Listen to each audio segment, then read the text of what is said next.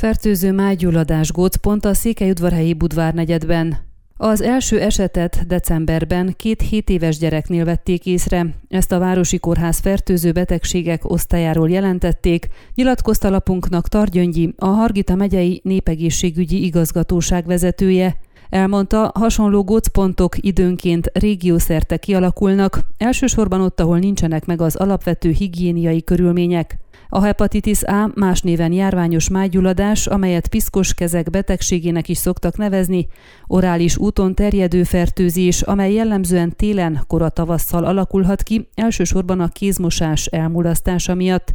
Gyerekkorban, fiatal felnőttkorig gyakorlatilag szinte mindenki átesik rajta enyhe tünetekkel, vagy akár tünetmentesen. Nem számít veszélyes betegségnek, hamar és könnyen kikezelhető, nem hagy szövődményeket és nem válik krónikussá sem.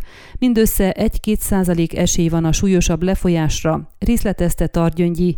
Kórházi kezelésre elsősorban azért van szükség, hogy a fertőzött személyt biztosan el tudják különíteni a közösségtől. Leggyakoribb tünetei a láz, enyhe hőemelkedés, a bőr vagy a szemszaruhártyájának besárgulása. A legtöbb esetben észre sem veszik, diagnosztizálását az is nehezíti, hogy opportunista fertőzés, amennyiben több más betegség tünetét is kölcsön tudja venni. Izületi fájdalmak, hányinger, étványtalanság is utalhat rá. Targyöngyi továbbá elmondta, hogy a Budvár negyedi roma közösség esetében a rendszeres tisztálkodás hiánya mellett az is gond, hogy sokan a küküllővizét isszák, azzal főznek. Problémás a kommunikáció is az ott lakókkal, ami szintén nehezíti a különböző betegségek időben történő felismerését, a járványok megfékezését, továbbá az is hátráltathatja, hogy a kórházi kezelés alatt állók közül többen is megszöknek. Ez korábban többször is megtörtént. A Budvár negyed tömbházaiban jelenleg mintegy 600 roma nemzetiségű lakó él. Időről időre gondot jelent, hogy a tömbházak mögött hatalmas mennyiségű személy gyűl fel, ami komoly egészségügyi kockázattal járhat.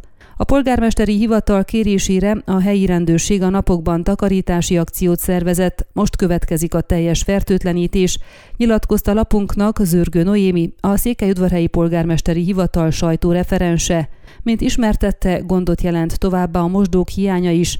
Rész van, ahol a lakók felszámolták a fürdőszobáikat, fás színek kialakították, vagy lakófülkéknek rendezték be azokat, mivel bővült a család, Vezetékes víz nincs minden lépcsőházban, de vannak utcai csapok, ahonnan a lakók hálózati ivóvízhez juthatnak. Ami az egészségügyi ellátásokat illeti, külön orvosi rendelő van a negyedben, ráadásul a város alkalmazásában dolgozik ott egy közösségi asszisztens, aki a kisebb egészségügyi beavatkozásokat a Budvár Szociális Központban működő rendelőben elvégzi, és kapcsolatot tart a lakók és azon családorvosok között, akik fogadták a közösség tagjait.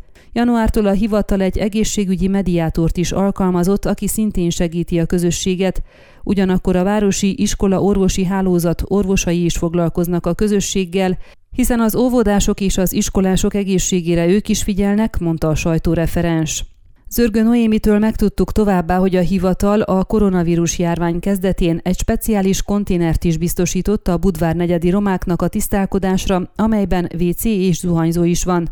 Ennek elindítása azonban mostanig nem történt meg, ugyanis működtetése csak a rendszeres tisztántartás és fertőtlenítés mellett lehetséges, ezt azonban az ott lakók nem vállalták. Az egészségügyi mediátor segítségével most azonban ez megkezdődik azzal a feltétellel, hogy a konténer takarítását elvégzik azok a családok, akik használják, tette hozzá Zörgő Noémi. Ön a Székelyhon aktuális podcastjét hallgatta. Amennyiben nem akar lemaradni a régió életéről a jövőben sem, akkor iratkozzon fel a csatornára, vagy keresse podcast műsorainkat a székelyhon.pro portálon.